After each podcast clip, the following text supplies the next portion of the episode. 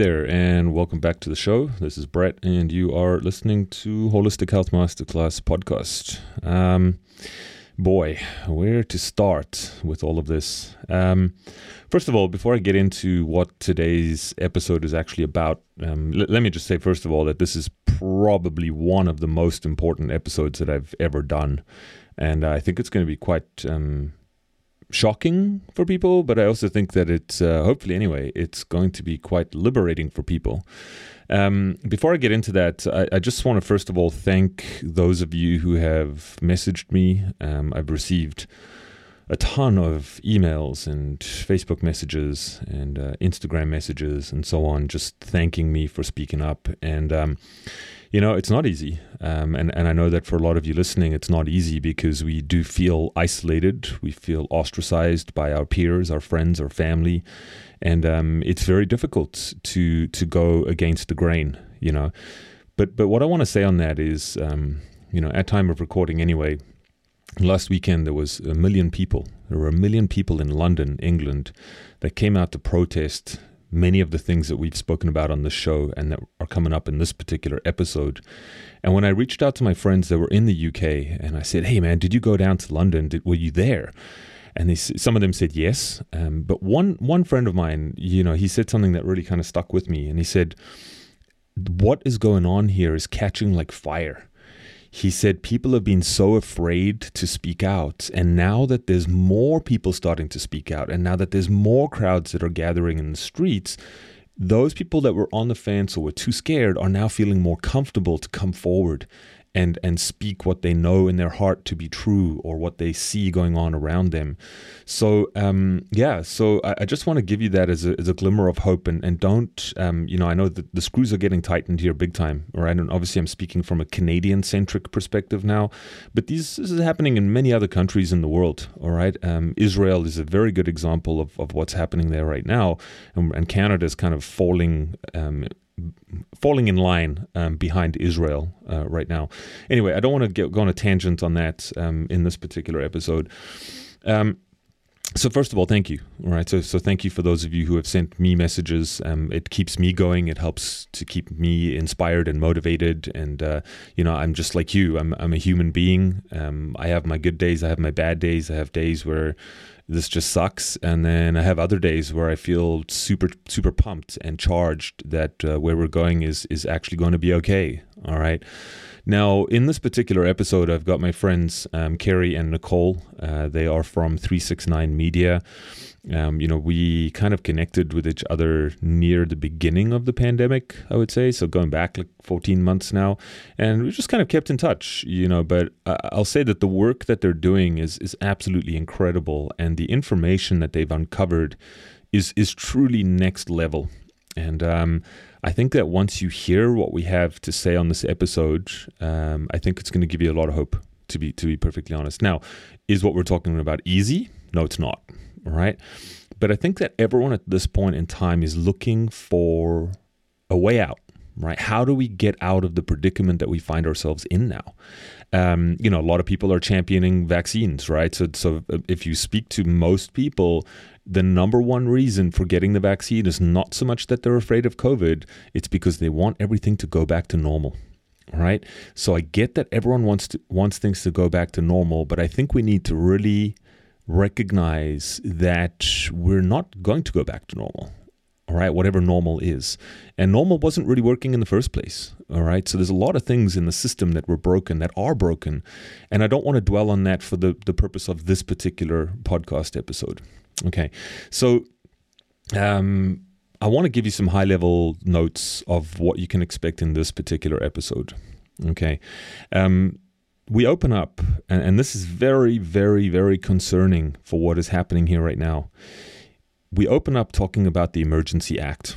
Okay, the Emergency Act is something that has been pitched by Prime Minister Justin Trudeau. He's pitched it to all of the premiers. Um, they rejected it, but now we have the NDP leader who's personally written, well, publicly actually, because he posted it on Twitter. He's publicly written to Justin Trudeau saying that we want to enact the Emergency Act, right? We want to bring that in. And in this episode, um, I talk about the Emergency Act and what exactly that means, right?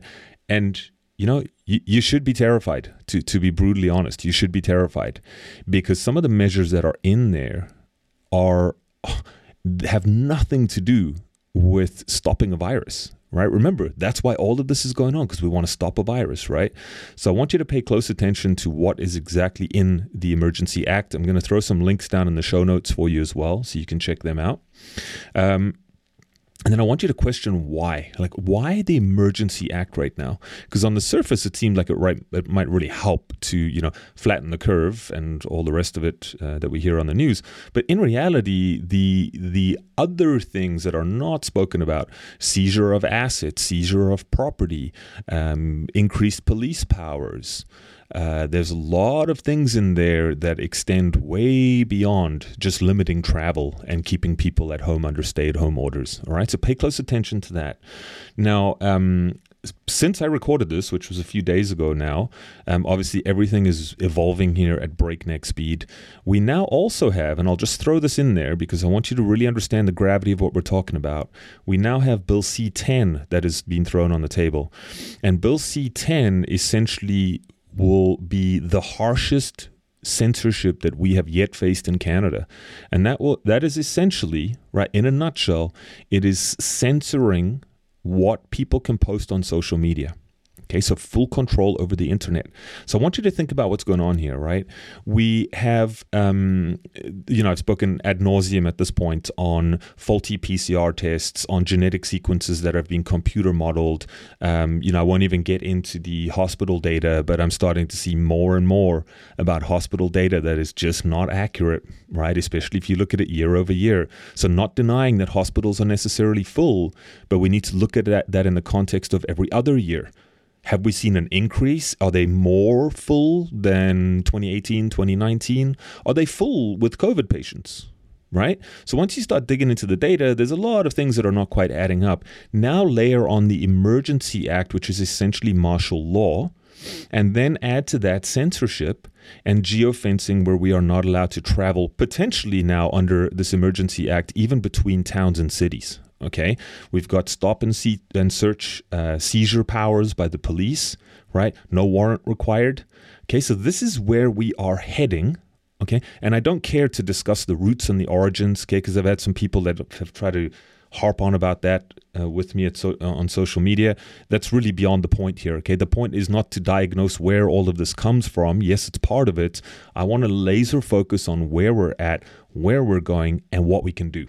Okay, now um, the good news, right? The good news here, and this is really the crux of this episode, is how do we reclaim our power from a legal standpoint, right? My inalienable rights as a person, as a man, as a woman, as a person, right? How do I how do I do that? And that is really where 369 Media comes into the fold. And, um, you know, I don't want to spoil it for you, but essentially, we need to ask ourselves what you know how how am i in this world? How am i in this world? Am i a a human being or a person an individual or am i considered a legal entity? And what you're going to find is that we are basically considered legal entities. So once we are born and we have a birth certificate that is now, um, you know, that's signed, we have a driver's license, we have a health card, we have all of the a passport, all of these official documents. What now happens is we are essentially engaging in legal contracts between yourself, the corporation of whoever, right? The Corporation of Brett and the Corporation of Canada, the Corporation of Ontario, the Corporation of Quebec, etc., the Corporation of Public Health, Okay. And so what you're going to find is once you start shifting that around and you reclaim your sovereignty in the true sense of the word, this does not mean that we're going back to loincloths, we're going hunting with a bow and arrow in the woods, and we're never going to see, you know, um, modern civilization again. That is not what we're talking about. We're actually talking about how to shift things within the system, using the system and changing the way that you show up, changing the way that you present yourself, and now you're actually able to protect yourself. Okay, that's the short end of the story. Obviously, there's a lot more to it, and that is what we dive into here um, on the show. Um, right. So, um, that's a big part of it, right? The other thing that was uncovered on the show, which is is kind of crazy, and I'm appealing right now. If you've listened this far, um, you know, please share this episode with lawyers. Um, we we need legal eyes on what I'm about to tell you right now because I don't I don't fully comprehend it. I don't think that Carrie and Nicole fully comprehend it either. So we're kind of looking at what we're seeing, and then we're sort of going, well, the logical conclusion is this. But we need lawyers. We need constitutional lawyers. We need lawyers to actually look at this. The first thing is that the Charter of Rights and Freedoms was removed okay, for quite some time. It was not on the government website, it wasn't anywhere. And literally, while we were recording this episode, it came back online. I have yet to see if there have been any minor changes to that. Um, but the reason why I'm bringing that up is the other thing that's happened is there have actually been changes to the Canadian Constitution. And um, I, I, don't know the numbers exactly, but essentially we've seen 12 sections that have been removed out of the Canadian Constitution. Now, as you're going to hear on this episode, there's a lot more to that story, but the question now becomes is the Constitution and the document that we are all supposed to be flying under, is this actually enacted or is it not? And that's the question that we have, right? So, are we, and this is what we suggest, we actually suggest that we are operating without a constitution, which is very, very crazy if you think about it, because the implications of that really mean twofold. There's two, two implications generally. One, are the lockdown measures, the stay at home orders, the police seizures, et cetera, et cetera, are these actually lawful? Right? Are they allowed to do that? Second of all, if we're operating without a constitution, where does that put me as an individual? Right? Do I now have to abide by these? Do I not have to abide by them? What are the repercussions? So there's a lot of muddy waters here. And this is why I say if you know any lawyers or constitutional lawyers, please get them to listen to this episode and please get them to check out the resources in uh, the show notes. Okay. So this for me Okay, and I know this might go over some people's heads or it might be kind of dry or you might not want to listen to this, but I feel that this is absolutely vital information. And for me, this is um, honestly, this is a bombshell episode for, for me because once you understand what's going on here and once you can see the way to secure yourself, your family, your assets, your children, okay, all of these things are property. Once we can secure all of those things, all of a sudden, we are essentially using almost like martial arts and kung fu um, type of dynamics to peacefully, right? So peacefully keep our lives, right? Keep them the way they are, go back to normal, quote unquote, right? And now we have some type of protection, right? Where your children cannot be seized, where your children and yourself do not have to be forced vaccinated, etc., etc. So this is a very, very powerful podcast. I strongly encourage you to check out the resources in the show notes. Hop onto 369 Media. I just started their course today, all right, uh, sorry, yesterday, and uh, I'm now actually learning how to reclaim my sovereignty, right, which is which is a pretty crazy thing. Um, and never in a million years did I even think that I would get here to, to be perfectly honest. And, uh, you know, again, I, have always hoped that I've been wrong about all of this stuff. And uh, unfortunately, I have not. You know, really unfortunately, I have not. And uh, we are at this pivotal time now in human history where uh, we have some big decisions to make.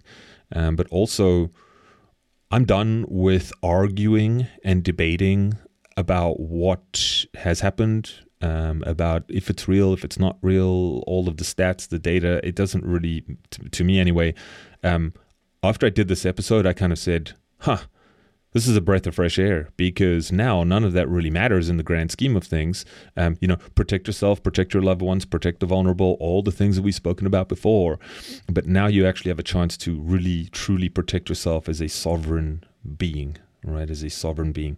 So um, you know yeah thanks for tuning into this. You know stay strong out there. Uh, I, I, know that this is difficult for everyone and especially for those of you in canada right now. Um, you know the screws are tightening but give this a listen. Um, let's let's just we got to get together and keep this moving. All right, this is the way forward, I believe. And I'm going to be having some other announcements. I've got some things that I've been thinking about in the background. So just stay stay dialed into the podcast, and uh, some things are coming up uh, real soon. Uh, I wanted to also just apologize for the audio quality here. Um, you know, trying to record three people um, online it's always always challenging. Um, so yeah, apologies for the lower quality in audio, but I think that you will still quite clearly be able to hear the conversation.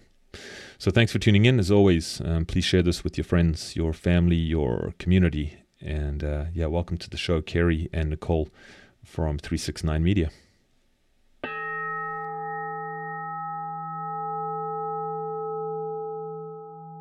All right. Hey, Nicole. Hey, Kerry. Welcome to uh, the podcast. Great to have you both on.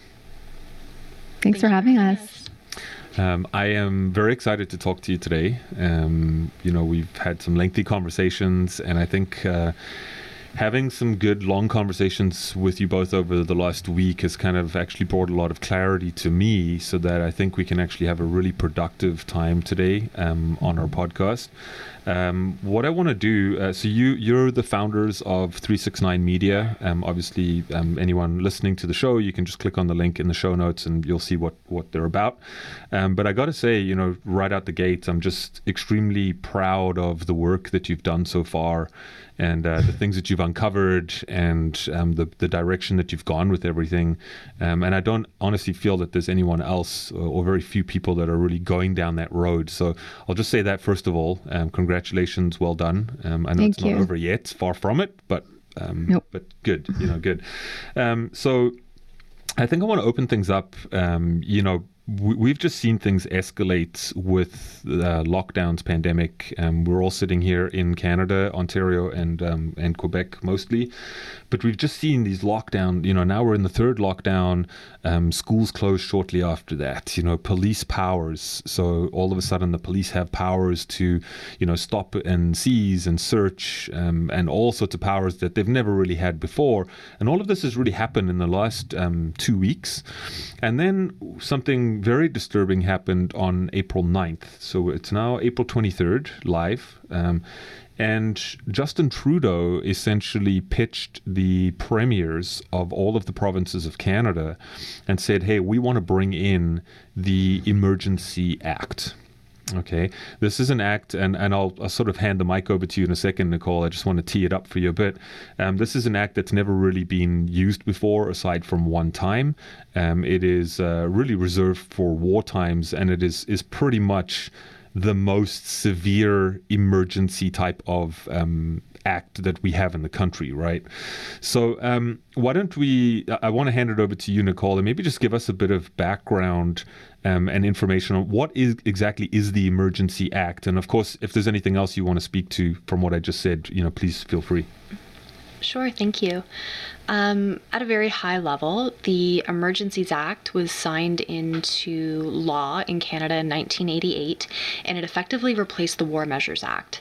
Now, the War Measures Act is what would have gone in place in 1914, um, or sorry, yes, 1914 for World War One, again in um, 1939 for World War Two, and then we saw it most recently uh, when Pierre Elliott Trudeau called it in October of 1970 in the province of Quebec. And essentially, what it does is it shifts the balance of power from the province to uh, the federal government. And at that time, it tends to, or for what we've seen in the past, it can disempower local law enforcement and provincial law enforcement and start to put that power into the hands of the military and other private contractors that the federal government chooses to engage for law enforcement services. Um, when that happens, um, we can we run the risk of watching um, law enforcement go rogue. Uh, when it happened in Quebec in the 1970s, and you can find a lot of information on this. It was literally called overnight. It was unexpected. He called it about four o'clock in the morning, and as soon as it was um, ordered, the military started rolling in, and they were deploying um, officers into the homes of people. They were doing search, seizure, uh, and they could do it without a warrant. And essentially, um, when that happens, if you get stopped, you you not you don't qualify for due process. So typically if you're arrested, you are required to be in front of a judge within 72 hours and under the War Measures Act or the Emergencies Act, they don't really have to do that. They can hmm. hold you for an indefinite period of time. Now, the there have been some modifications between the War Measures Act and the Emergencies Act. And they like to tell us that the Emergencies Act will respect the sections of the charter, um, but we don't even see them respecting sections of the charter now. So I, I don't hold a lot of hope um, that we wouldn't see an abuse of power if that gets put into force. Mm-hmm, mm-hmm. Um, I think it's also important for people to realize that, um, you know, and I just want to backtrack a little bit and kind of contextualize this for, for people that when we so so when Doug Ford in Ontario basically gave the police powers right so lockdown number 3 then shortly after school closures then all of a sudden hey police have the power to basically stop and search you your vehicle your person um, etc and and almost unanimously within 24 hours there was um, air quotes pushback from all of the police services right? So the Toronto police services the Hamilton police service and so on and so on. And they all came out and basically issued statements literally within 24 hours and they said we are not going to enforce this right? And what was interesting is even for myself, I mean, I, we all looked at that on the surface. Um, you know, I, I, there were posts on social media floating around, and everyone's like, "Yeah, you know, the cops have got our back. Like, this is awesome." And now that I understand things a little bit more, I almost think that it was was done intentionally because now it almost looks like, oh well, you know, the the, the, the law enforcement are now at odds with with the, the, the government officials, right? They don't want to enforce things. Well, looks like we might have a province in disarray, right? We we might have a province that really needs the feds to come in and step in and really take over. And what people should also realize is that across the country now, we have 24,000 military personnel that have already been deployed. Um, the bulk of those are in Ontario and in Quebec. Um, we, uh, you know, and, and what was interesting in the CTV press briefing with um, when they first did that, when they first deployed the military, the guy, he literally said on camera, he's like, we're not here to enforce COVID measures yet. Or, or his, his exact words were, at this time. you know, so he kind of like left it on the table, like, oh, that's not why we're here. You know, we're not here for that, but you know, not not yet. And so mm-hmm. I think it's important for people to understand all of this. That should this emergency act get um, invoked, they are ready, like they are actually in place. And we've got checkpoints on the Quebec border now, with between Quebec and Ontario. Uh, we also have the Manitoba border is also closed, and there's checkpoints there as well. So this stuff is actually happening um, which, which mm-hmm. is kind of crazy. Yeah. What I want to do before I hand the mic back over, I just want to um, read a couple of the highlights here so that people can really grasp what the Emergencies Act actually involves and what the what the, the implications are. So, uh, the first one here is prohibition of travel to, from, or within any specified area. So we could see, and right now we're seeing interprovincial travel that could actually get buttoned up even tighter. So that could be, you know, um, from between cities within the province of Ontario, between counties, between, you know, regions, what have you. Um, evacuation of persons and removal of personal property from any specified area and the making of arrangements for adequate care and protection of the persons and or property. Now, why we would need to seize property for a viral contagion is, is a little bit mysterious to me. The requisition or seizure of property, again, uh, seizing of assets, um, authorization of direction to any persons of any class of persons to render essential services, nothing to see there. This is another one that, that's very disturbing. Uh, the regulation of distribution of essential goods, services, and resources. You know, people have started making noise. Farmers have been talking about uh, f- supply chain issues, food shortages. I've got people in the logistics industry um, globally that are now seeing, you know, there's the shipping lines and all this sort of stuff. I mean, they're taking a major hit. Uh, the trucking industry, you know, there's another one. So this all now falls under um, oh, the last one I'll just add here. Upon indictment, imprisonment, or fines to anyone who contravenes these orders. So anyone who goes against any of these orders, whether it be travel, whether it be no mask, whether it be no social distancing, whether it be gathering with people outside of your household or what have you, you can now be arrested. Uh, with no warrant, which is kind of what you were uh, saying before, Nicole. Yes. So this is quite disturbing um, in the grand scheme of things. Um, I don't know, Carrie. Do you have anything to to add to the conversation here at this time? Um, I mean, where to start? I think it's important for people to understand um, when you're reading these orders. When you look at property, and I know you commented, you know, why would someone confiscate or expropriate property? Um, that goes back to really understanding who you are and who you are in the eyes of the law and who you really are. Um, and when you, you know, Nicole can quote actually, I think it was a case that set a precedent. Um, I'm not as good with the dates, but she's she's good with that stuff, so I can hand it back over to her. But people and your children are considered property, and that's something that I don't think people understand is that we are we are property in their eyes, um, and we have to start looking at ourselves as that if we're going to really understand how to take action and take back control. So I think that's a that's a really pertinent point to make. And when you're reading these orders the things that stand out to you like you know we're not administering certain things yet they are always putting you on notice so um, just to pay attention to how these things are being communicated to you and the fact that um, we are property yeah, yeah, and yeah. I think a lot of people forget that. You know, um, I come from South Africa. What we've been dealing with over there for a few years now, there's this big, um, you know, they call it state capture, right? So state capture, where the, the state captures a lot of these utilities, um, they capture a lot of services, a lot of land, and one of the things that um, they've coined there is expropriation without compensation. Uh, so they're basically trying to reclaim land, right? So this is specifically land, and of course, what they're getting into there is property rights, um, which we're mm-hmm. gonna, you know, we're gonna come back to property rights in this show and, and talk a lot about that today. And when I first heard that, you know, most people think, oh, property rights, like someone's trying to take my house, trying, someone trying to take my land. And um, what I learned from looking into that scenario over there back home was that, yeah, property is everything, right? It, it could even extend to your intellectual property. Um, you know, if you have ideas for business, if you have patents, if you have anything like that, it's all property mm-hmm. in in the eyes of the law or the powers that be. But before we get into that, um, I think I want to kind of drive this home a little bit more, and then uh, and I will just say for everyone listening, this is not a doom and gloom podcast today at all. I, I actually think that you're going to feel um, quite inspired and quite um, uh, hopeful, hopefully, uh, by the end of the show. So, so don't panic, all right? But um, something else that's very, very disturbing that we've uncovered here. Um, and I don't fully understand it, so I'm gonna I'm gonna obviously get you to weigh in on this, Nicole.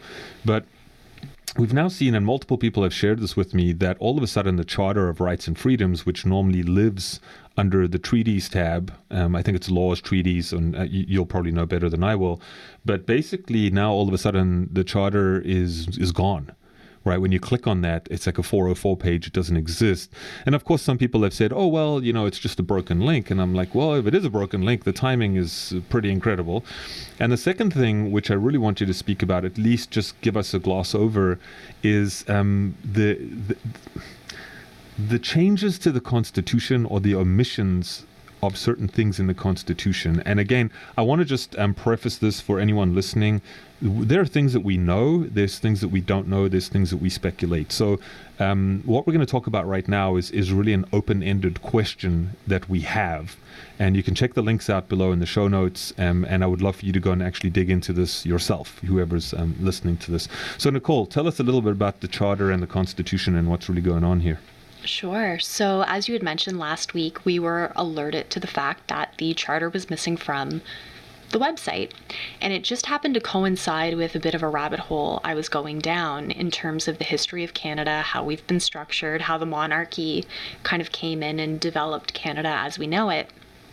So when we went looking for the charter and it was gone, um, we defaulted to the Department of Justice website where they had the Constitution laid out. And when I went to check that and I looked at the table of contents, I could see that it was only showing 52 sections of the charter. Now, or of the Constitution, sorry. I had just finished reading a document that was outlining specifically section 58, 59 of our charter. So I had to start digging and looking for documents. And essentially, um, what is currently omitted from the, the government website um, are sections 53 through 61 of the Constitution of Canada. So, this would be the Constitution um, that was signed into law with Pierre Trudeau and the Queen in 1982, and it effectively replaced the British North America Act of 19 or of 1867. In that in our new constitution, um, Section 58 essentially says, and it came through proclamation of the Queen. So when she actually did the speech to render this into to law, um, part of her proclamation included Section 58, which said that the Constitution could not go into effect until a day deemed by either Her Majesty or the Governor General of Canada once Section 59 has been satisfied. Now, Section 59 refers you back to Section 23A, 23.1a. Um, 23.1a is about your equal um, equal opportunity to have your children educated in the language of your choice. Hmm. So this is where Quebec comes in because Quebec is a francophone province. It um, does not recognize English. It is not an official language here, and essentially. Section 23 1A cannot be, in, in our interpretation, um, and from what we've understood, is that Section 23 uh, 1A cannot be satisfied until Quebec meets the language requirements. And also, part of the provisions of the charter for it to go into effect, once Section 59 is satisfied, Section 23 has to be removed, 58 has to be removed, 59 has to be removed, then the entire Constitution has to be renumbered, and a new proclamation has to be issued by the Queen. Hmm. We have not been able to find a constitution that has been ratified to show those changes. Um, and we know that prior, or from what we understand from our research, prior to the Constitution of 1982 being signed in, the British North America Act was unenacted which means that is not currently sitting as a precedent um, or a document we can fall back on. The current document doesn't appear to be valid or in force. And what we're actually left with is the founding document of Canada, which would be the Hudson Bay Charter of 1640. Hmm. Um, so you can draw your own conclusions around what that may or may not mean. Well, I, I think what I would like to do for our listeners anyway is, you know, because obviously we're we're talking about these things, so when you can't read them, it's a lot to kind of wrap your head around, right? Mm-hmm. But um, in in a nutshell, like, what are we really saying? Are we saying that we're operating right now without a an actual constitution potentially, like a legal constitution?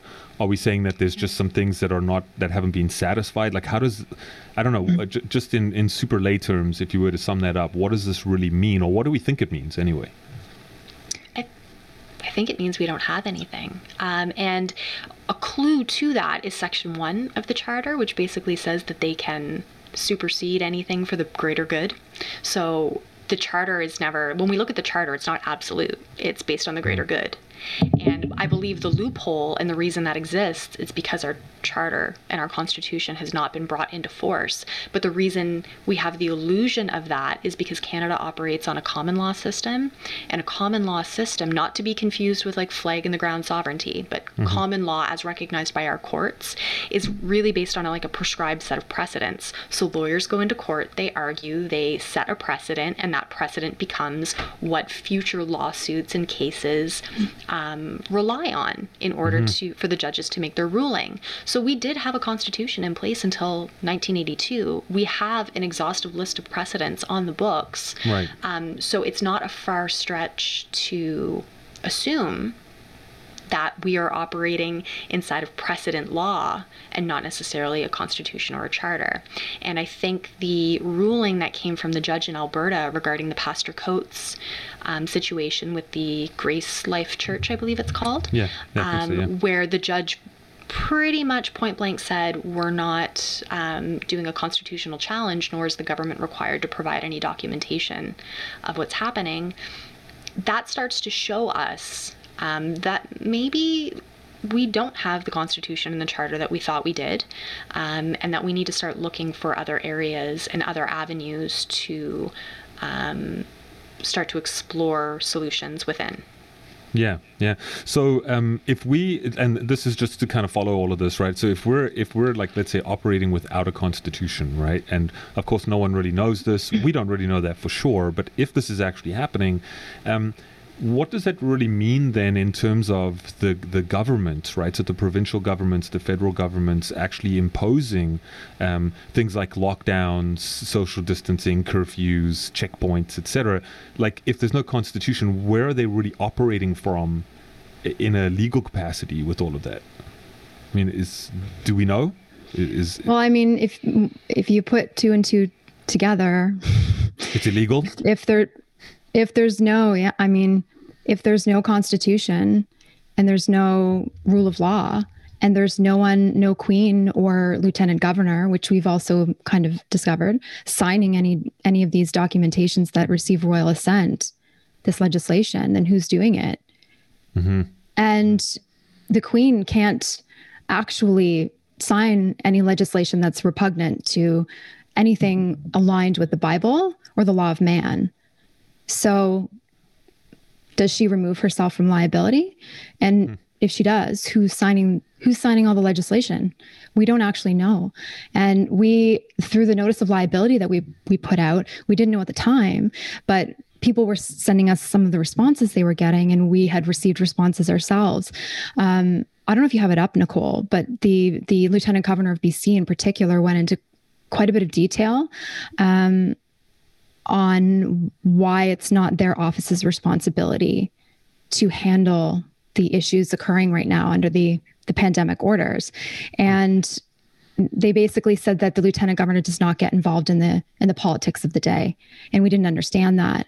But now we do if the lieutenant governor is actually acting as the CEO of a corporation and not a country under a constitution well, well, I, I, think people also need to realize that. I know many listeners, I'm sure, are aware, but um, all municipalities, cities, countries, towns are all actually corporations. Like they are all business entities, they're legal entities uh, uh, registered as corporations, right? Mm-hmm. And, and, I know we're going to come back to that in a minute because people are kind of registered in the same way um, as, as well, in a sense, right? Yeah. Um, so anyway, um, so yes. Nicole, did you want to share something um, just to, to follow on there from uh, from Carrie? Sure. So, what uh, one of the, the response that we received from the Office of the Lieutenant Governor um, they said the office of the lieutenant governor and the authority vested in her honor are governed by the laws and conventions of the Canadian Constitution. Under our system of democratic parliamentary government, the lieutenant governor exercises authority of the office on the advice of the premier and the executive council, who are in turn responsible to the elected legislative assembly. Her honor's constitutional role does not include intervention in the political issues of the day, and she does not impose her views or wishes on any government. If you're referencing legislation that includes the term, quote, lieutenant governor and council, this is a traditional constitutional term that refers to the lieutenant governor acting on the advice of the premier and executive council or cabinet. This, terms, this term appears in many provincial acts, acts that are duly passed by the Legislative Assembly of British Columbia that provide for certain responsibilities of the lieutenant governor and council, often appeal procedures, but such, such actions are taken by the Executive Council. The Lieutenant Governor has no direct involvement or jurisdiction with respect to these actions, other than to give formal approval to them on the advice of the Council, who are elected and responsible to the Legislative Assembly and the people of British Columbia. So they have told us in there that the lieutenant governor has no jurisdiction. However, not a single declaration of emergency that was called in every province between the 13th and the 29th of March in 2020 could be passed without the signature of the lieutenant governor. That is our formal procedure hmm. premier and lieutenant governor. So if she has no jurisdiction, why did she sign the document? Did she sign the document? Right. And in what yeah. capacity? Because capacity and jurisdiction are incredibly important. Mm-hmm. So, was she signing as the CEO? Was she signing as the lieutenant governor? Did she sign it by her own hand? There are examples of the lieutenant governor of BC uh, years ago um, alluding to the fact that she does not sign her own documents. So hmm. we have reason to believe that um, through this process, because we, you know, we truly believe that lieutenant governor was the linchpin of the declarations of emergency, um, we just weren't as clear on jurisdiction as we are now. Yeah, I mean, so basically, in simplistic terms, what I'm what I'm kind of getting from all of this is that um, these are technically unlawful what what we're doing. And I mean, look, I and, and you, don't have to say that. I don't want to put you on the spot. Um, I, I, don't care, so I'll just say it. Um, but uh, you know, I, I think that um, I just going back um, to when the first state of emergency was declared, right? The, the, an official emergency was declared, and I went looking, and I was like, what are the criteria for an actual emergency to be declared? Like, are we looking at a certain number of deaths, of hospitalizations, of mm-hmm. what is it? And it's not very clear as, as no. to what those. There's no bright lines there at all. It's very, very vague, Um, and it seems to me like it's just, it's almost like it's up to the discretion of the premier, you know, on the advice of his scientific and medical advisors. I'm using air quotes, um, by the way. Mm-hmm and you know, and, and and then when you start like kind of bringing in all of uh, fraudulent PCR testing, all of this is based on computer modeling. Um, you know, the viral genome is computer modeling. Like you, you, you know, you, it's kind of hard to actually get anything concrete to justify what's actually been going on. And here we are, fast forward over a year later, and we're now not only just entering a third lockdown, it's harsher than it's ev- than it ever has been, and we're now dipping our toe into the water with the Emergency Act, which is which is insane. Now, um, just just the last thing I want to say on that, just coming back to this whole constitution thing, because I really think this is is um, bombshell stuff. To be honest with you, I mean, if, if what we're saying is actually legit, um, please anyone listening to this, share this with lawyer friends. Um, check the links in the show notes. Like, please get someone who actually understands how to read this to confirm or deny what we're speculating here because um, I want to know. I mean, I think we all have a right to know here because our livelihoods, our families, our health, everything is being affected like mm-hmm. you know never before. But now, if if we're operating without a constitution, you know, so looking at it obviously from the government side out, that's one thing. That's what we just covered. But what about now um, from looking at it from the general public in? Because all of a sudden now, are we actually subject to all of this? And if we're not subject to it, then surely that means we can kind of just do whatever we want. I mean, if there's no constitution, like you could literally, and again, I'm being a little facetious here, but you could literally just drive down the highway with a beer in your hand, no seatbelt on, going 150 kilometers an hour, and no one could really prosecute you at all because technically we're rolling without a constitution. So I don't know if you, if um, if anyone wants to speak to that side of things, um, just from the public recourse, um, looking mm. back up to the government. I think the natural inclination is to go to that you know mm-hmm. sort of other solution so not solution but the other end of the the scale is to say it's going to be complete anarchy and i think i won't speak for you nicole but i'd argue and i think we both argue with what we're doing is that it's actually the opposite of that if we don't have a government um, then we need to take accountability and responsibility like we've never had to do before mm. and that requires a lot of um, paradigm shifts for people. So I think you asked the right question, Brett. You said, well, like, if there is there no government? And I think everyone should be asking that right now and looking at the information that's available and don't panic, mm-hmm. but start thinking about what the solution could be. Because if you are continuing to look at your abuser to save you, you're in trouble.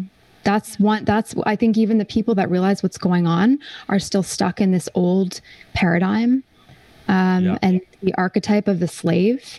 And you cannot get release from your captor. So we need to escape from that and start to think of solutions that become inter- instead of being dependent on um, a government system that's supposed to administer your affairs for you, not govern you um, then we need to start looking at our communities to be doing that interdependently. Yeah. Yeah, and I want to come back to that. If I if I can just add one thing because you mm-hmm. you know I, you just I, I got to drive this point home. Um, you know, you, I've always said you, you can't dismantle the master's house with the master's tools. Okay, no. that's it's an old saying, and I think it's it's so relevant to what we're dealing with now because you still have so many people that are just like, well, if if just look at the data, look at the data, you know. And I mean, now the hospitals are supposedly full. Well, do we know they're not full because even the hospital data shows that it's not full. So it almost like you know the PCR testing is false. Well, the the World Health Organization has said these things. You know, mm-hmm. the cycle thresholds are too high. So the data is there for everyone to look at. You know, there's no shortage of data. There's no shortage of of back backing things up. Um, but I think what's happening now is people are thinking that we're going to win the war by mm-hmm. using the data. No. And and then what we're going to do is you, you know, and, and then what we're going to do is, oh, you know what? If who, pick your politician wherever you live, you know, they're doing a terrible job. We're just going to vote someone else in. And I'm like, you know what? It's like WWF, man. They're all fighting each other in the ring, and they're going for beers afterwards. It's it's they're all on the same team. Like we're not going to vote our way out of this. We're not going to do. It doesn't work.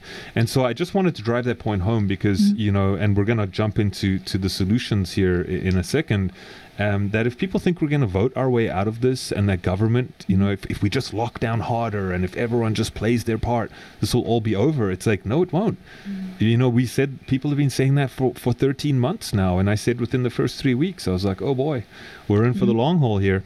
You, you know, and this is not going to end anytime soon. So. Yeah, and even if there is no government, there is still a corporation and we are still bound because we have contractually entered contracts with this corporation. So just to say there is no government and I don't want to be a part of it doesn't um, relinquish your the contractual obligation. You're not out of the woods yet.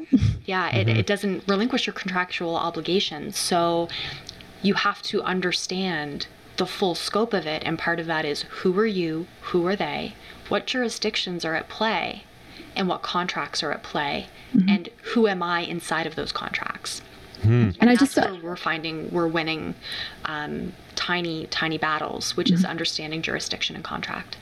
Cool. I just want to add quickly to, to what you said, Brett. Um, and I'd encourage, I'd encourage people to almost start looking at the data and the science as a weapon of war mm. because it's being used to divide and conquer. We have two different paradigms at play, two different times, you know, timelines and they're fighting each other. There are people who want the you know want the vaccine and they they want um, the lockdowns and there are people that don't.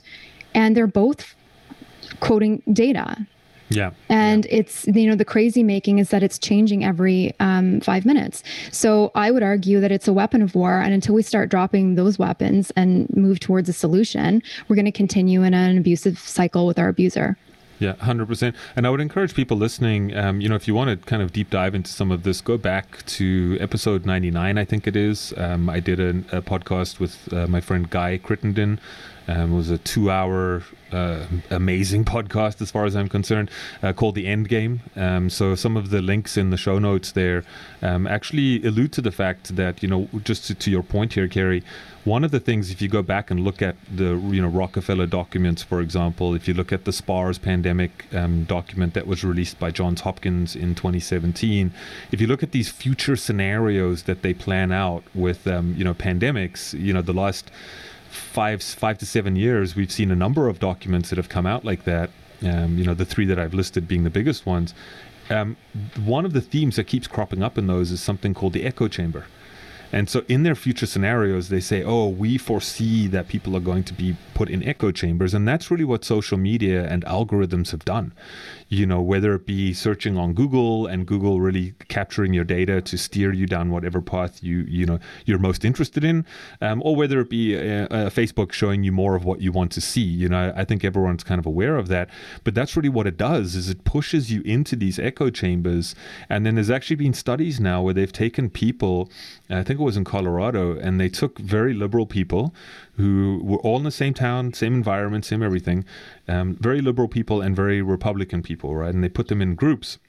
He said, Here, you're in a Facebook group and you're in a Facebook group. And what they noticed was that as they studied the behavior of those people, their views became more radical because because everyone started subscribing to the more radical views. So what happened was the left went further left and the right went further right, where they weren't like that before. You know, and I think that the reason why I bring that up is because that's kind of what's going on right now right is is the the wedge and the divide is just getting pushed more and more and more and more to the point where you know you can show someone who doesn't subscribe you know let's say they're not anti-lockdowners they're not they're they're fully on board with the official narrative it actually doesn't matter what you show them anymore you can literally show them official CDC, FDA, Health Canada data, and they'll just look at it and be like, "Oh, fake news." You know, it's it's this is conspiracy theory, and it's like, how is that? You know, mm-hmm. um, yeah.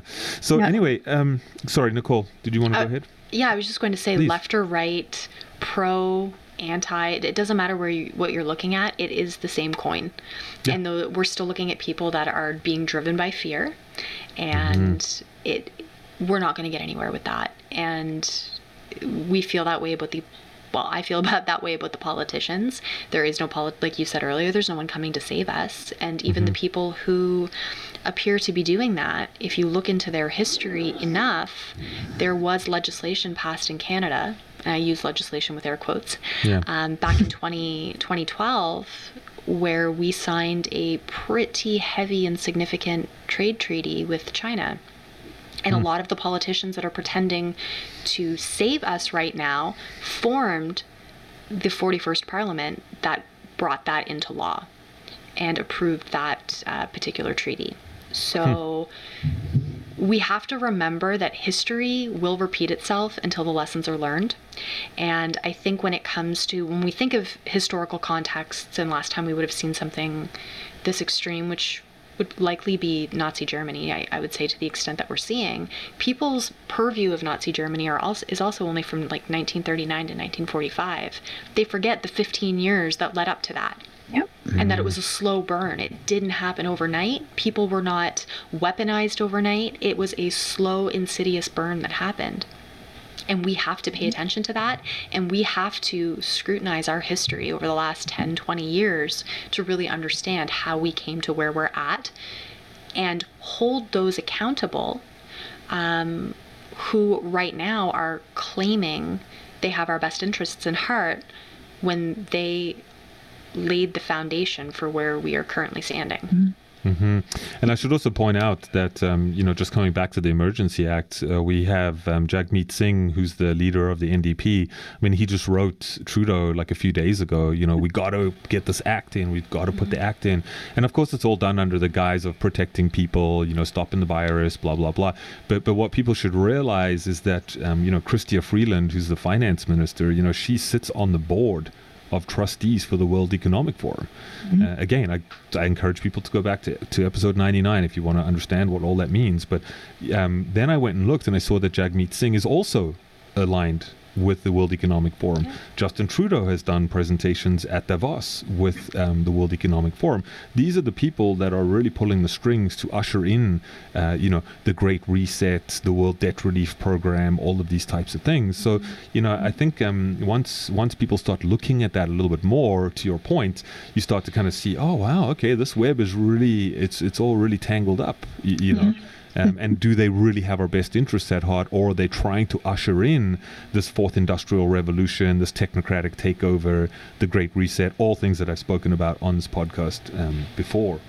Yeah. Um, I don't know if you have anything to add, and then I want to jump into the solutions because I think the solutions mm-hmm. are going to really blow people away here. Yeah, I, I just I think um, just to add to that briefly, um, we do have conservative politicians who are fighting for our air quote freedoms. Mm-hmm. Um, take a look at whether they're not a part of the World Economic Forum, um, because this is, I think, it's somewhat of a, a sickness and a mental illness and throughout humanity that we uh, you know, I was guilty. I'm guilty of it too. I had to go through my own process with this. But when it happened, we have an instant reaction that if the bad guy is coming for us, we cling, like if the black side's coming, we cling to the white side. And I do think that's what's happening right now. And just take a look at who you're clinging to. If you're looking for the other side of this, you know, um, of the our parliament to handle this for you, great. Just dig into it and take a look at what organizations they're part of. Mm-hmm. Well, you might be surprised. Said, you know, we're, we're not voting our way out of this one. That's for sure. Nope. Um, this no. is beyond beyond politics, to be honest. It is. And, and just to circle back to something that you said earlier, Brett, when you were alluding to the Emergencies Act and the letter that Trudeau had sent out on the 9th of April this morning a joint so this morning the 23rd, 23rd um, yeah. the border was lifted between ottawa and quebec because of so much backlash. But then a joint letter was issued by the premiers of Ontario and Quebec for more border security. Now, they keep talking about land borders, air borders, and ports, but a land border can, when you, when you start digging into jurisdiction, can go to your front door. Hmm. So right now they're stressing. Now they did put a caveat towards the end about the U.S. border, but there are many mentions of land borders without clarification throughout the letter. So I think it would be incumbent upon people to be paying attention to that and to read those letters to see if they actually just answered the letter Trudeau sent on the 9th of April. Yeah, yeah.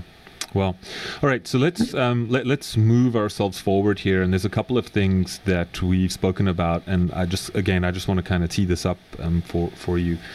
Um, the question now is, what do we do? All right. So if we can't vote our way out of this, if we can't, um, you know, charge our way through the airport, if I can't chain myself to my open business, you know, we're tr- we've tried all of those things, right? If I can't go down every single Saturday to Queens Park or wherever and protest, protest haven't really worked either. Aside from creating awareness, they haven't really got any traction with really doing anything, right? So I think that what this has done is really left people quite um, desperate. They're feeling quite hopeless. They're feeling like there's really just no way out. And uh, you know, I get messages all the time, uh, people thanking me first of all for speaking about the stuff on the podcast, and then mm-hmm. others that are like, "What are we gonna do, man? Like, I'm freaking out." okay should i be buying guns should i be like moving out into middle of nowhere northern ontario should i be stockpiling food should i be buying generators like what should i be doing right and i yes. think that um, Right, and so so I think that what, um, but but here here's what I love about what you're up to, is what you figured out is is um, where how to identify and understand where you stand in a legal context, right? So where do you stand? Where does the government stand? How does this all work? Because I didn't know it honestly, I didn't know. I knew some of the stuff because I kind of got into the free man on the land stuff, you know, um, 10, 15 years ago. But but what you've uncovered, I think, is really, really important for people to understand. And again, go onto um, the onto, onto the website, so 369 Media. You can go check out the website in the show notes. But where do we start with this? So, and and I know this is such a deep subject. Um, we'll talk about your course that you have as well to help people um, actually do this process. I'm starting. I'm so excited. Uh, I'm I can't wait. I think I got like four days. Is it four days from now? Yeah. I can't wait. Four days, and I'm just like ready to go. I got my pen. I got my paper. I'm ready to roll. Awesome. So, um, so how do we explain these things? I think there's like three or four key areas, right, without going too deep, that people need to kind of wrap their head around. Um, so I don't know who wants to take the mic and, and go for it, but uh, whoever. You want to fight over it, Nicole? um, all right. Okay. Uh, some of the key points where to start. Okay. Well, this is, it's come from two things. One, us making our own mistakes and just going through different processes ourselves and aligning with some really amazing masters in their field. Um, so basically, at the core of it, I think the reason it's hard to know where to start. Okay. Where people are getting themselves in trouble right now we found is that they are screaming tyranny and trying to plant a flag in the ground. If you are a slave to the Corporation of Canada, you can't do that. You're mm-hmm. you're you're belligerent, you're deemed belligerent and you can be arrested for that. So people need to understand that, you know, earlier we were talking about the fact that we are property we're deemed property under the Corporation of Canada. And we agreed to that contract when our mothers signed the registration of live birth. And on that contract, we became property of the US SEC, the uh, stock exchange, and a part of Canada, the Corporation of Canada. And from there, we've been under their rule.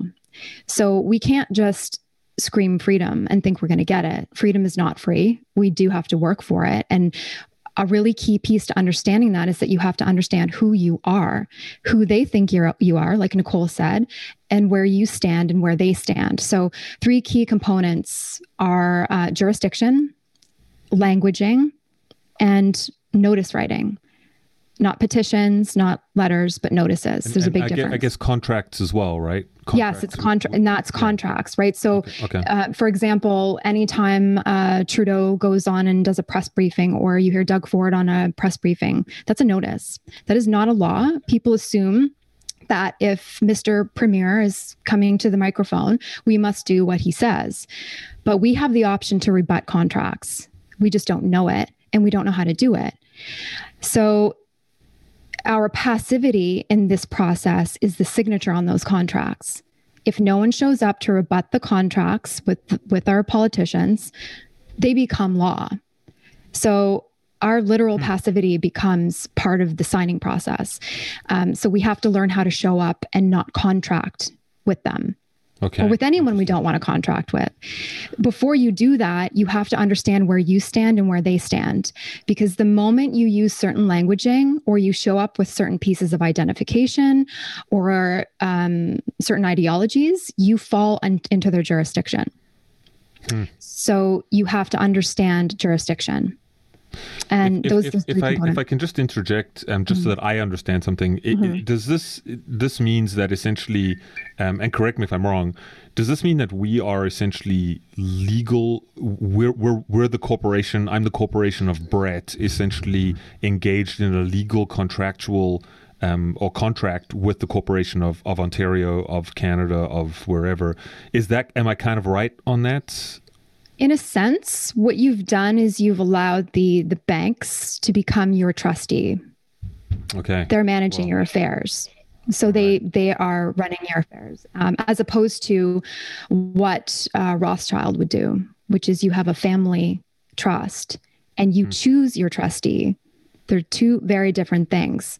So not to get too deep into it, but Yeah, you have yeah. two birth certificates, right? So one is one puts you in their jurisdiction, and the other puts you in the in the private jurisdiction where you have more protections. And we are in the jurisdiction where we don't have protections right now. Okay. So if you go and plant a flag somewhere, you're in big trouble if you don't first know who you are and where you stand and where they stand and how to language with them. Right, right, and and that again, makes sense. and, you know, no, it, it it does, and uh, again, just to kind of like really dumb this down, um, you know, essentially what we're saying is is if I plant my flag, I am still under legal obligation in a sense with the Corporation of Canada, Mm-hmm. and therefore, in a legal sense. I cannot break that contract, right? As a, as a legal entity, I cannot break that contract. And that's what I think you're getting at with where do I stand, where do they stand? And so let's kind of move on then. Um, let's talk a little bit about that. Like, where do I stand, where do they stand, and, and what does that all mean? Cool. Sure. Um, so we we all operate. Um, there's two different jurisdictions. There's a public jurisdiction and a private jurisdiction. And what we are seeing right now with COVID is we are seeing a commingling of jurisdictions. So the best way I can describe that right now would be each province has a Department of Health through as a government agency, and then they have public health who is carrying out the orders. Now, your Department of Health is your public agency, that is your government agency. Pu- uh, public health is the private entity. And through all of the contracts that have been signed and the orders that have come out, the government, the public side, has fully indemnified themselves of any liability or wrongdoing that happens. But they're not actually carrying out the orders. It's happening on the private side. Now, the private side is also to a certain extent indemnified because they're carrying out what we deem to be crimes against humanity and human rights abuses and violations. But as a private corporation, they're not subject to the Charter or the Constitution. Huh. So you can't scream war crime and human rights violation to a corporation. You have to look for the contract and you have to see where the contract breach is occurring. And what we're finding is happening is that there's property violations that are occurring through the private entities, not human rights violations. The human rights violations are absolutely happening, happening, yeah, on yeah. it's happening. We can't we can't deny that. We, We can can't call them ignore that it. 100%. Yeah. We can call them that, but they're not going to recognize it that way. And if you call them that, you fall under their jurisdiction. Yes. They've got you. right. They right. got you.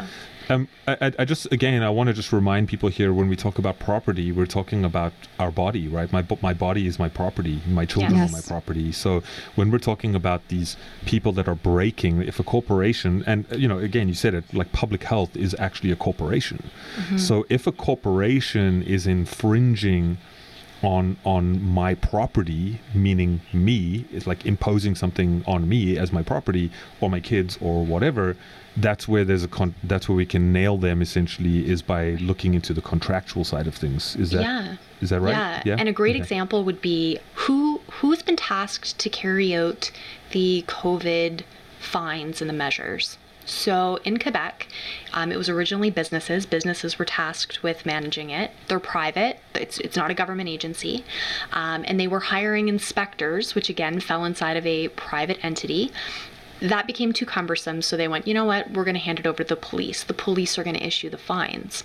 So the police have been issuing fines, but if you are someone who has a mask exemption or some sort of exemption underneath of the COVID orders, and you attempt to enter a private business and they don't allow you access, even though it is completely written into the orders that they're not allowed to restrict your access, that they're not allowed to ask you for medical certification, and you call the police, the police cannot walk through the front door and work on your behalf.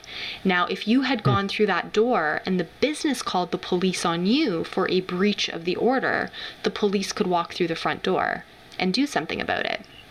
It's a jurisdiction hmm. issue. It's private versus public.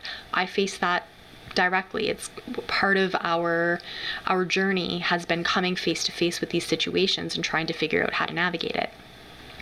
So essentially you have you always have to know who you're standing in front of. A really good example as well is the the quarantine camps and what we're seeing happen at the the border um, and in the airports. So when you arrive in Canada and the hotels, and, I would I would assume as well, right? Exactly, yeah. and the hotels. Yeah. So when you arrive in Canada and you're going through the checkpoints, you your first point of contact is Canadian Border Services. Canadian Border Services transfers you into the care of public health they don't they don't tell you to take the test. They don't tell you to do any of the the quarantine um, measures that have been put in. They just say you now have to go to public health. So then public health assumes that responsibility in their private jurisdiction. And they then pass you not to the police but to privately contracted security. Mm-hmm. and the private mm-hmm. privately contracted security do not take you to a public facility. They take you to a private hotel so you have now entered into a contract with private businesses. You are not operating operating inside of what we would know to be the public rule of law. So so do, you, do we really have, have, to, to do that? Attention. So so do do we ha- I mean cuz no. if I didn't sign a piece of paper I mean, does that mean like just by me walking through the airport and by me saying I'm taking the PCR test or whatever test they've got, and by me getting into the white van and going to the hospital to, to the hotel, does that mean that I by just by my actions have I said yes to that contract? Like I'm yes. now legally bound to that contract? Yes. Okay. So so um so how do we get out of that? Like what what do we what do we do here? Um, in a nutshell i know because obviously it's it's a lengthy process mm-hmm. but how do people start this journey to actually break free of these obligations um, and and get out of it? I think one of the biggest tools pe- people could start using is to stop making assumptions. They catch you on assumptions and this is part of the judicial system of law is that they function on assumptions and presumptions. And this is how contracts become law. Like I like I gave as an example earlier, if Trudeau comes on and does a press briefing, that's a notice. They're going to assume you've signed it until you show up to say you haven't. And so we have to stop assuming that we have human rights and we have to stop assuming their position as well. And hmm. we we can't just assume things. We have to actually um, and, and to nullify or rebut a contract you can't just disagree with it. You do have to actually show up and call them on their jurisdiction you can, if there's any assumption it will default back to their their authority over you if that makes sense hmm. so we have to stop assuming because the assumptions are what turn these con these notices into contracts and the contracts into law so, so just in, and again, I'm I'm completely ignorant of all of this. I'm mm-hmm. I'm just mm-hmm. learning literally as we're talking here.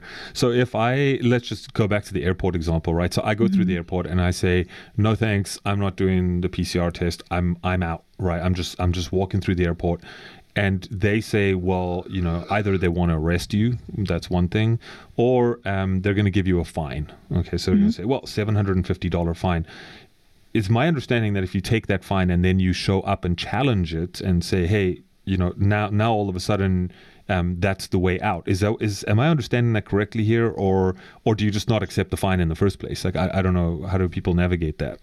Mm. And I don't know if you don't feel comfortable.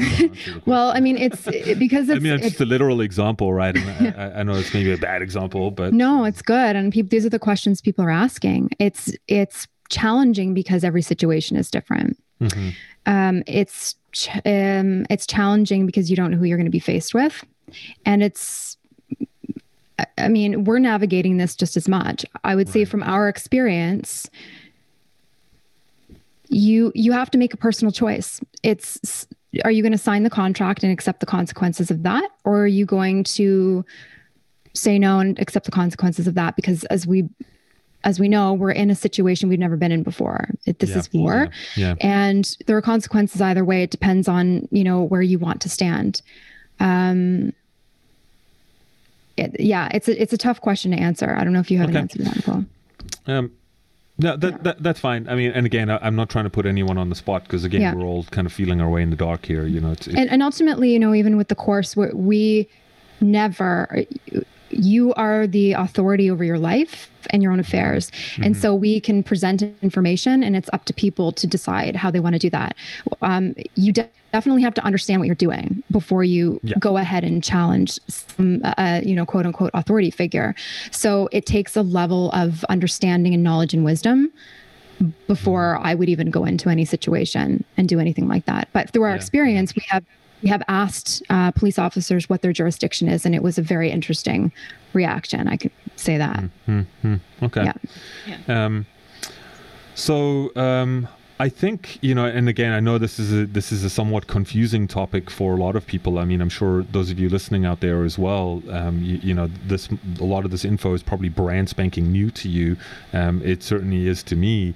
And um, you know, what what do you think though? Um, you know, so you've got a course, you're going to show people how to um, essentially do all of this. Maybe just give us a, a, a sense of, of what does the course um, hope to accomplish for people? So if people decide that they're going to go and do this, um, ultimately, what is the process that's involved? And you can just give us a high level overview. What is that process involved? And then what are the outcomes that people should be expecting once they get to the end of that process? You know, what, what what's the goal?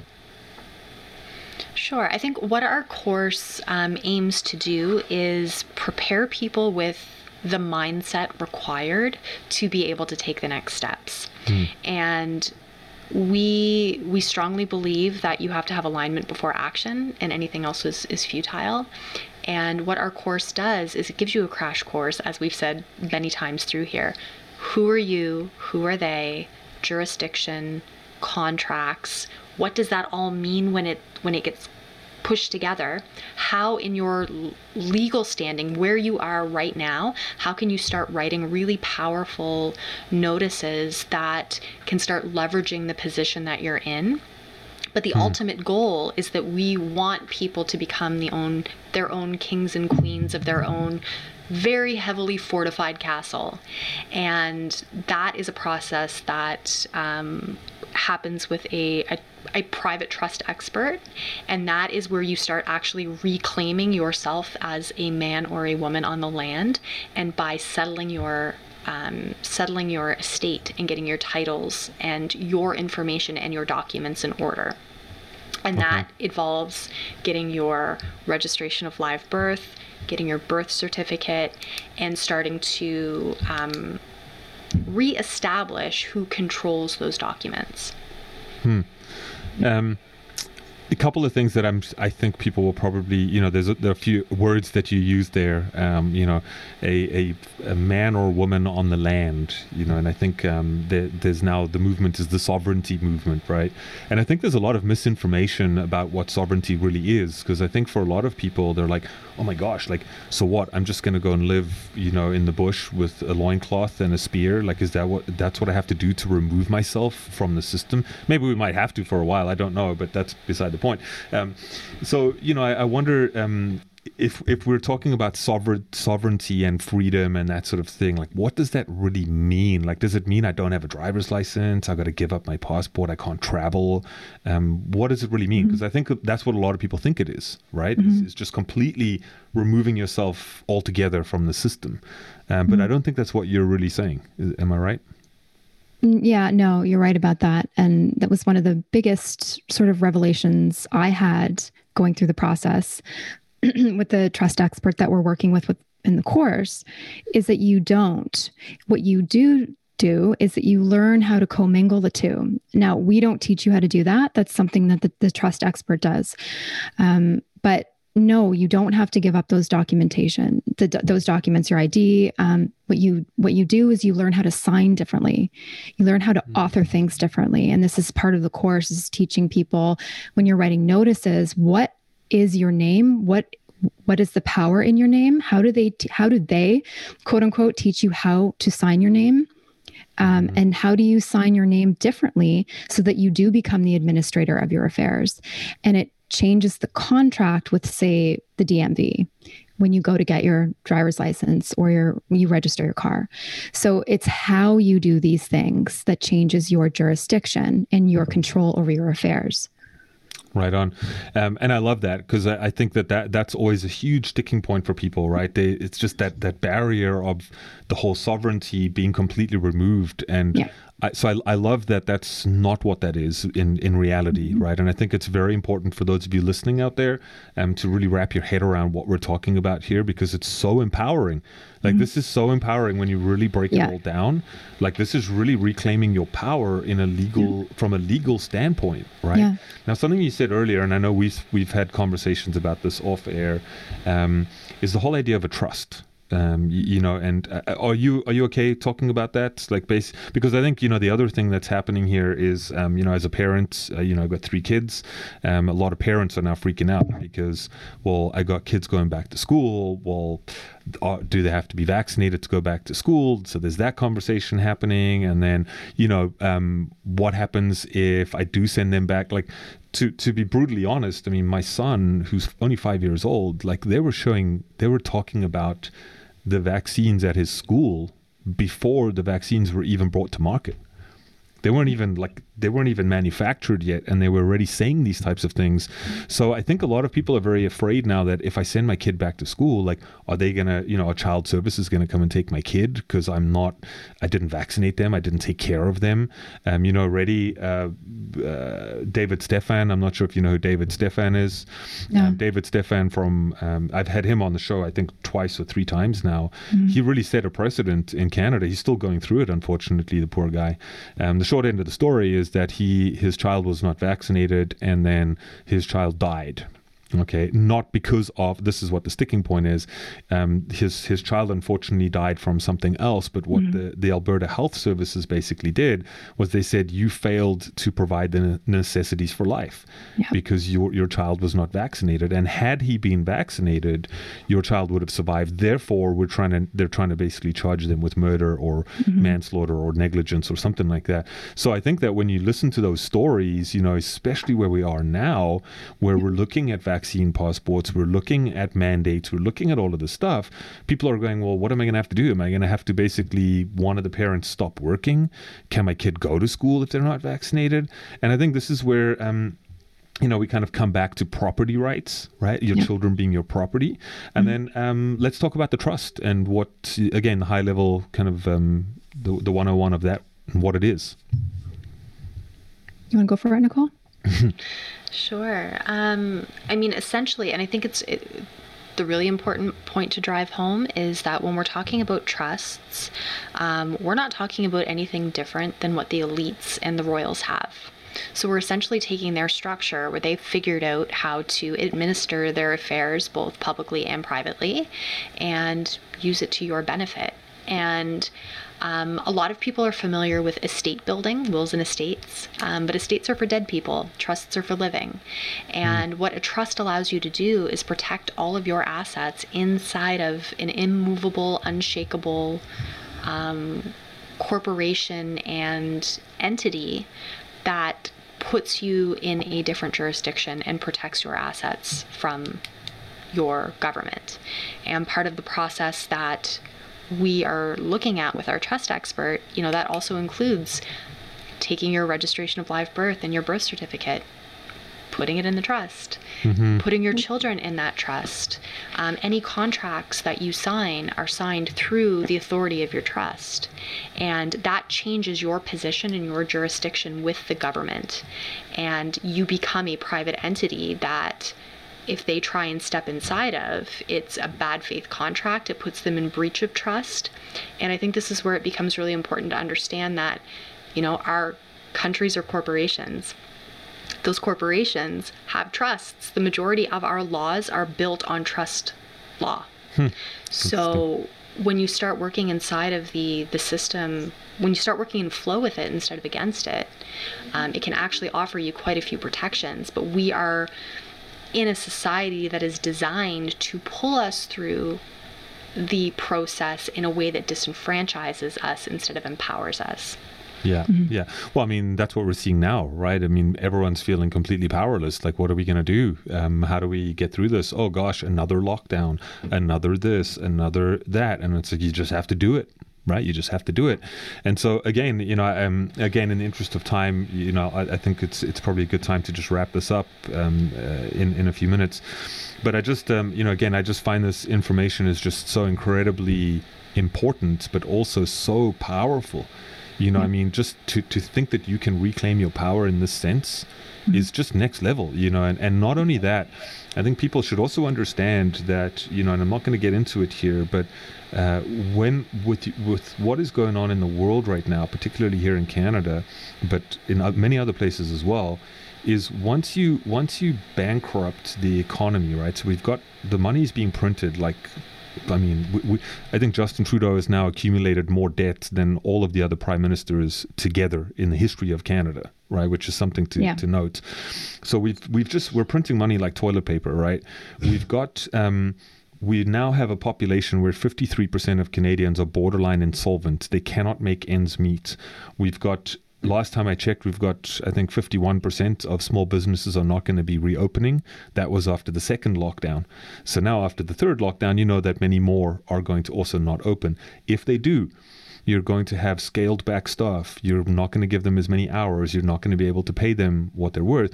So what we're seeing is we're seeing the the the the um, impoverishment, if you will, the bankrupting of the population. Now, when you couple that with house prices that have increased by 40%, the average house price now in Canada is around $740,000. Now, the last time I looked at that, uh, which was going back a couple of years, it was around 360, 300, somewhere around there. So, what we're seeing is we're seeing this transfer of wealth, but this is where the rubber hits the road if we're printing all this money, the money has to be paid back to the to the central banks. It has to be paid back to the World Bank. This is not free money. But the only way you're going to pay that money back is through manufacturing of goods, productivity, jobs, services, etc. If those are not there because people cannot open their business, they've lost their jobs, what have you, the only other way those are going to be paid back is through seizure of assets. And this is why, coming back to the Emergency Act, the seizure of assets is one of the points of the Emergency Act. So, so, so if you now let's just um, you know say people moving out of the city, right? For them, they had a million dollar apartment, or maybe they had an apartment that was you know five or six hundred thousand. They're coming out now, and it's like rock bottom interest rates, right? I mean, interest rates are razor thin these days, and all of a sudden the house prices are, are overinflated you know, people around here are selling their houses for almost double what they paid just like four or five years ago. So can you imagine now you've got all these people? I mean, houses are selling like hotcakes. Like people are literally snapping up houses, and all of a sudden they go, "Well, we have to raise the interest rates." Sorry, everyone. Oh, bam. Sorry, we're also going to have to keep your kids home, so one of you is going to have to quit your job. Sorry, your business is closed. Sorry, sorry, sorry. And now all of a sudden, I can't make ends meet. Well, that's how we repay the debt. We come and we take the assets, right? And we can pay back the World Bank. But we're not going to kick you out of your house. You can stay in your house, right? We just own it. And I think that people are not really realizing that this is what's going on. This is the World Economic Forum plan, etc.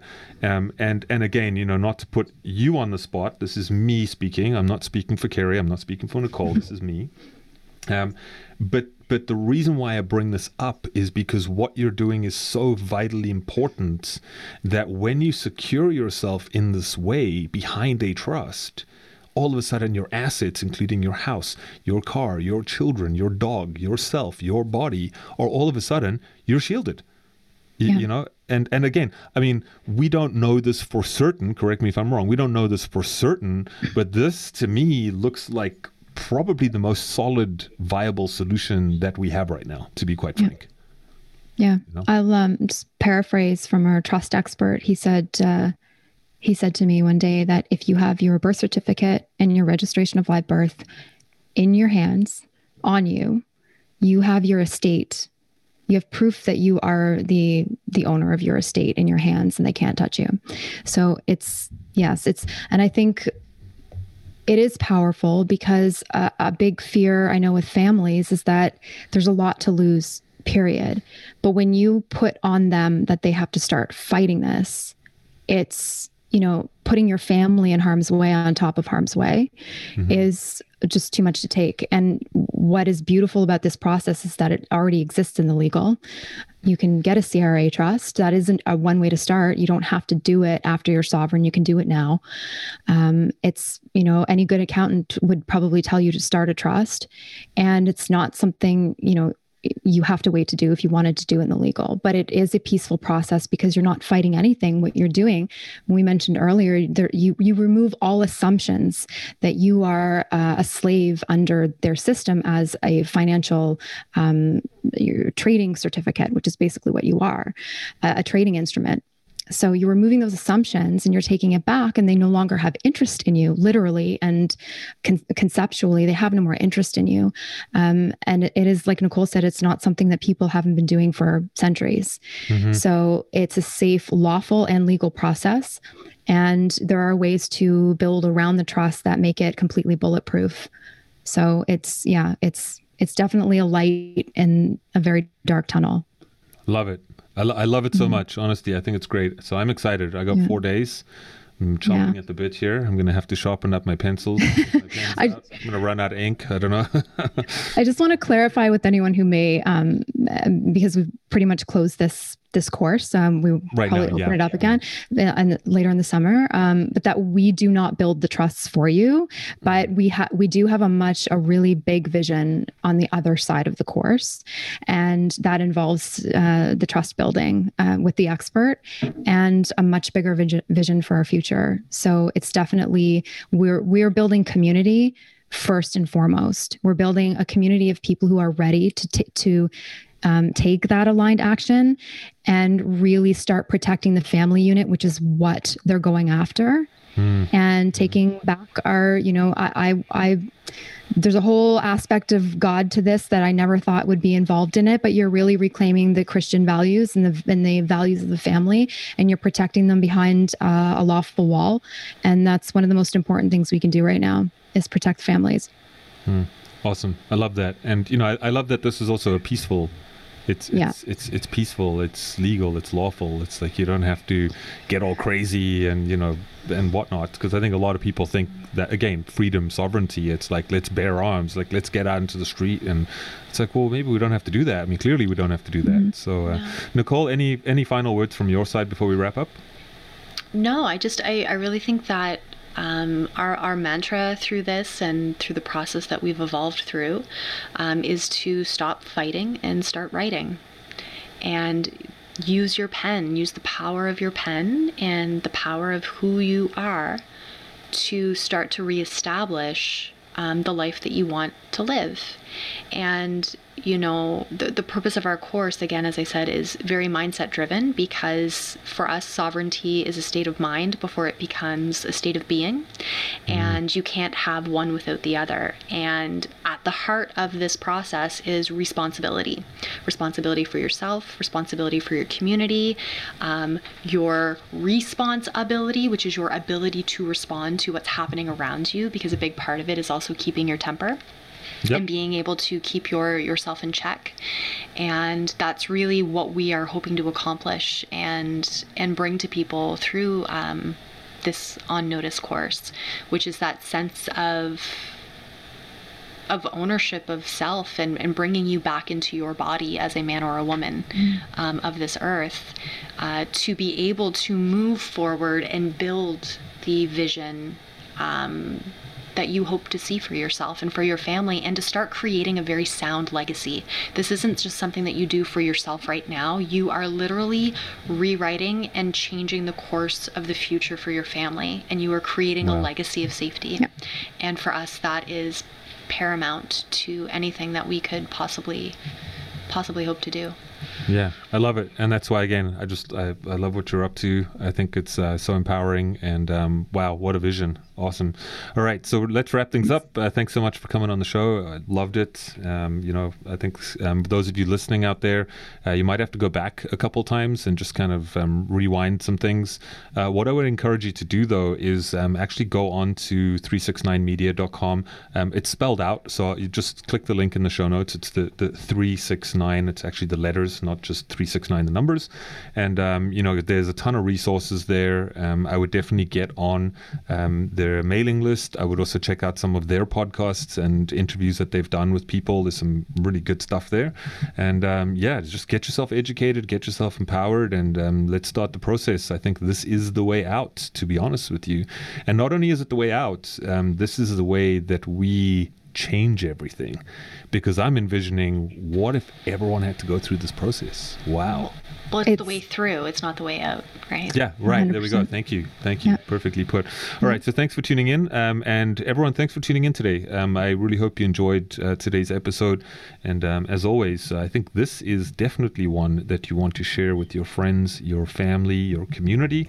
Uh, check out the links in the show notes for a deep dive on some of the info. And um, you have yourself a beautiful day wherever you are.